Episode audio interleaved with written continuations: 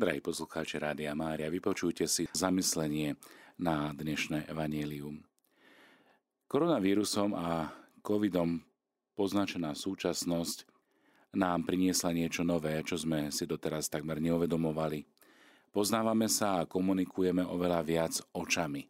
Možno práve preto, že sme v tomto období boli povinní nosiť rúška. Ústa boli prekryté rúškom a zostal nám len pohľad. Pohľad z očí do očí. Ale oči dokážu obrazne i doslovne povedané všetko. Dokážu sa smiať, plakať, milovať, dokonca aj zraňovať. Sú v nich ukryté všetky emócie i hĺbka nášho bytia. Milý pohľad medzi dvoma ľuďmi je často intenzívnejší než najhlbšia konverzácia. Preto nenadarmo sa hovorí, že oči sú oknom do duše. A nielen do duše, ale aj do zdravia. Dnešné zamyslenie by som chcel dať slovo Bartimejovi, ktorý je vlastne ten slepec, aspoň Marek, evangelista nám to takto poznačuje. A v tej, tej dnešnej Lukášovej verzii máme rovnaký príbeh. Takže dáme slovo jemu. Dám Bartimejovi, ktorý bol slepý a opäť videl. Dobrý deň, rád by som sa predstavil. Volám sa Bartimej a som Timejov syn. Narodil som sa v Jerichu, v Izraeli. Hovorí sa, že keď ho Izraeli dobili, pochodovali okolo neho s trúbami, až sa v meste rúcali múry. Ale to už bolo veľmi, veľmi dávno. Hlasy mnohých ľudí, ktorí okolo mňa každý deň prechádzali, keď som sedel pri ceste, rachotili ako trúby. Nevidel som ich, pretože som slepý. A ako slepý máte život taký trochu iný. V detstve sa o mňa starali rodičia, ale neskôr som bol skôr pre nich príťažou. A to ma veľmi bolelo. Nemal som žiadnych kamarátov, kto by sa chcel kamarátiť so slepým. Keď som vyrástol, moji rodičia sa o mňa už nechceli starať. A tak som sa musel postarať sám o seba. Nezostávalo mi nič iné, len si sadnúť na okraj cesty a žobrať. Z Jericha, ktoré leží hlboko v Jordánskej kotline, vedie do Jeruzalema strmá cesta. Sice nie je bez nebezpečenstiev, ale napriek tomu ju mnohí používali, najmä karavány. Sedel som deň čo deň na okraji tejto cesty. A mnohí ochodníci, ktorí sa vracali z Jeruzalema aj s bohatým ziskom, častokrát prejavili súcit chudobným, ako som aj ja. Takže som si mohol dovoliť aj plášť, ktorý ma chránil pred nočným chladom, moje jediné vlastníctvo. Ale nebol to život, aký by som si bol želal. Chcel som žiť ako ostatní. Chcel som si plniť túžby, ísť hore do svätého mesta Jeruzalema, pozrieť si toto miesto a chrám. To bol môj sen. V poslednom čase som počúval ľudí, ako na ceste hovorili o nejakom Ježišovi z Nazareta. Hovorilo sa, že robí veľa zázrakov, že uzdravuje chorých.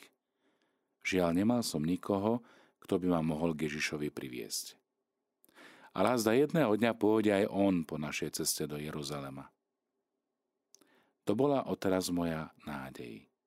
Každý deň som sa snažil počuť z hlasov okolo idúcich o Ježišovi niečo nové. A zrazu sa hovorilo, že Ježiš je blízko, nedaleko.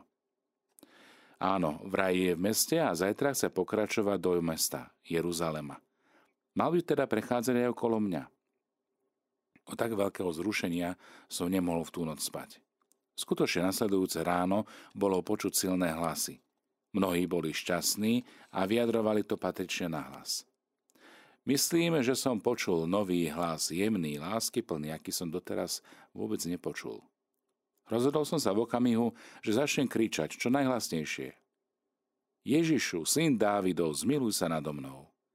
Musím ma počuť. Ježiš nesie prejsť bez toho, aby si ma nevšimol. Pretože to je moja životná šanca, moja nádej. Ľudia blízko mňa ma okrikovali, aby som bol ticho. Veď majster nemá čas na mrzáka, slepca pri ceste. Sú s ním skvelí učení páni, ktorí s ním chcú diskutovať o Bohu, o zákone, o Mojžišovi. Ale mne je to jedno. Kričím ešte hlasnejšie a hlasnejšie. Ježiš ma musí počuť, chcem ináč žiť. Syn Dávidov, zmiluj sa nado mnou. Zrazu nastal tajomné ticho. Ľudia zmlkli a počul som, že kroky zastali. Ježiš sa zrejme tiež zastavil a bol veľmi blízko. Začul som jeho hlas. zavolajte ho ku mne. A ľudia na blízku mi hovoria, maj odvahu, staň, voláte. Chvíľku rozmýšľam, čo sa to vlastne deje. Vstaň, ale ako to mám urobiť? Mohol by som spadnúť. Mohol by som sa potknúť. Niekto by mi mohol zjať môj plášť. Čo by mi ostalo na zimu? Ale teraz ma to vôbec nezaujíma. Teraz si uvedomujem, že nadišiel môj čas. Cítim v sebe silu, akú som nikdy predtým nemal. Vyskočím, na pláši teraz už nezáleží, Ježiš je tu. Skôr ako môžem premýšľať, stojím pred ním. Netuším, ako som nasmeroval svoje kroky k nemu. Nevidím ho, ale cítim jeho blízkosť. A cítim lásku, ktorá z neho vyžaruje. Toto je moment, na ktorý som čakal celý svoj život. Čo bude teraz? Počujem jeho hlas, ako s láskou hovorí, čo chceš, aby som ti urobil? Pomyslím si, čo je to za otázku. Ježišu, nevidíš, že som slepý? Čo by som, alebo čo by mohol slepý chcieť? Jasné, že aby videl. Po chvíli chápem, že Ježiš chce z mojich úst počuť moje najhlbšie prianie. Aby som videl. Nechce ma rýchlo uzdraviť. Chce sa so mnou osobne rozprávať. Chce mi ukázať, že som pre neho dôležitý. A tak vyslovujem to najhlbšie želanie môjho srdca – Rabuni, aby som videl. Ježiš hovorí, choď, tvoja viera ťa uzdravila. Je to ako sen. V jednom okamihu sa mi zmenil celý môj život.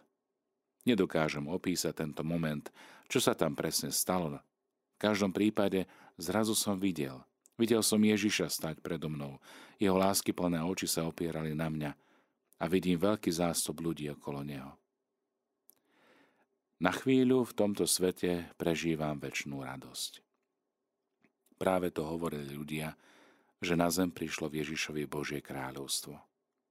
A Ježiš pokračuje ďalej, hovorí viac, hlasy opäť silnejú ako trúby z Jericha, ale teraz už aj vidím ľudí, ktorým tieto hlasy patria. A tak rozmýšľam, čo mám teraz robiť. Moje staré miesto na kraji cesty už neprichádza do úvahy. Plášť môže nosiť aj niekto iný začína nový život. Najprv urobím to, čo som vždy chcel urobiť. Pôjdem po ceste do Jeruzalema spolu s Ježišom. Budem kráčať za Ježišom a za jeho učeníkmi. Budem vidieť sveté mesto Jeruzalem. Počúvam, čo Ježiš hovorí a v srdci mi vzniká túžba. Chcem ho počúvať, chcem ho nasledovať, chcem ho vidieť. Ježiš vystupuje do Jeruzalema. Ale môžem si zostať len niekoľko dní, pretože v Jeruzaleme sa chcú Ježiša zbaviť. Ježiš je obvinený a odsúdený ako výtržník a bohorúhač. Ponajprv som nechápal, ničomu som nerozumel, čo sa to vlastne deje a prečo ho chcú zabiť. No niekoľko dní potom, čo ma uzdravil, Ježiš zomrel na kríži. Bol som z toho zhrozený rovnako ako jeho učeníci. Ale po pár dňoch počúvam o skriesení. Čo to má byť? Čo to má znamenať? Že vraj Ježiš opäť žije. Že ho videli na vlastné oči. Bol som pri tom, keď apoštoli zrazu kázali Ježišovo posolstvo na deň Turíc s úplne novou silou a odvahou. Mám dovolené patriť do kruhu jeho spoločenstva od samého začiatku. A moje meno je známe po celom svete, pretože evangelista Marek, ktorému som tento príbeh tiež vyrozprával, zapísal ho do svojho evanielia. A na záver chcem vám povedať ešte jednu vec. Ak cítite, že váš život je úplne mizerný, nemáte z ničoho radosť a všetko sa vám rúca, ak ste si celé roky prijali niečo dobré bez toho, aby sa to splnilo, majte nádej. Čakajte ako ja na kraji cesty, že Ježiš jedného dňa bude prechádzať okolo vás. A pripravte sa na ten moment. Je to nádherná skúsenosť, ktorú som zažil aj ja. Je aj o nás, aj my sme niekedy slepí, hoci telesné oči máme v poriadku. Nevidíme správne realitu, čo pre nás Boh robí akí ľudia sú okolo nás. Nevidíme správne jednotlivé okolnosti života a žijeme, ako by sme mali na očiach šupiny, ktoré nám bránia vidieť. čisto, jasne a správne. V súčasnosti je tiež známa tzv. duchovná slepota. Patrí medzi základné choroby, pretože sa na ňu zomiera a denne stovky ľudí zomierajú na túto duchovnú slepotu. Aké je riešenie? Pomôcť nám môže jediný Ježiš. Keby sa dnes Ježiš teba opýtal, čo chceš, aby som ti urobil, čo by si mu odpovedal?